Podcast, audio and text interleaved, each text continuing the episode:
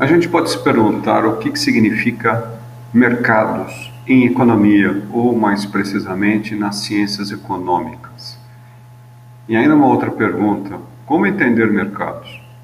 Ah, na estrutura das ciências econômicas, mercados são divididos por áreas, mas todos eles interligados na vida real.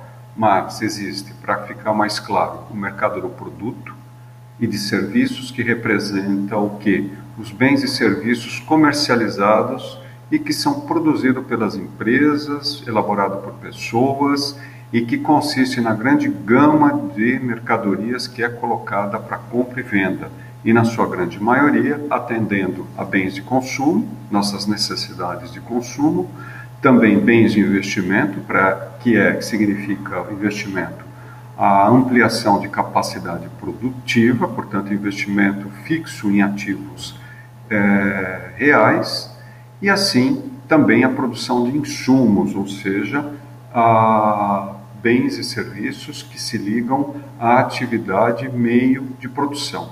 Então, essas classes de bens e serviços estão no mercado chamado de produto.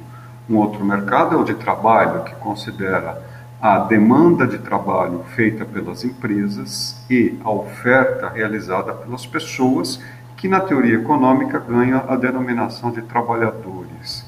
O mercado de trabalho considera as estruturas físicas das empresas para aumentar, diminuir capacidade instalada, a produtividade do trabalhador, seu aprendizado formal e tácito e outros elementos subjetivos que também vão definir a trajetória de uma organização. Então, o mercado de trabalho, nosso segundo. O terceiro mercado é o de crédito. Vamos incluir aí o mercado bancário e de capitais, ou seja, que faz intermediação, cria financiamentos, empréstimos, o que significa criar moeda e aloca recursos essa combinação dos mercados de crédito bancário e de capitais visam fornecer financiamento às atividades empresariais. Então aí o nosso terceiro mercado. Um outro mercado muito é, comentado, discutido é o mercado cambial e mercados de ativos, ou seja, o mercado cambial que envolve moedas estrangeiras e moeda nacional e a posição das pessoas em trocar ou migrar da moeda nacional para moeda internacional, dólar, euro e outras moedas, migrando também, por sua vez, para ativos quando se trata ou se tratam de fundos de investimento. Então, o nosso outro mercado aí, o mercado de cambial. Finalmente, mercado monetário, que considera a oferta monetária, Banco Central, a estrutura bancária também para receber, criar depósitos, receber depósitos e também realizar parte da intermediação.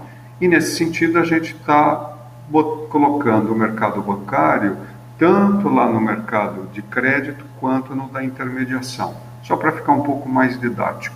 Mas aqui a gente tem o Banco Central como agente principal, regulando os meios de pagamento.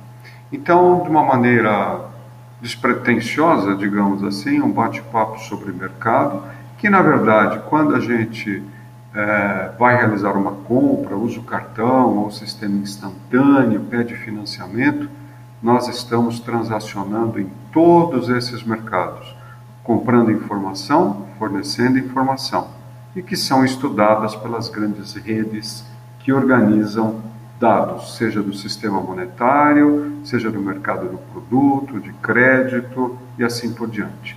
Então é isso. Quando você faz uma compra, você está lidando com todos esses mercados. É isso.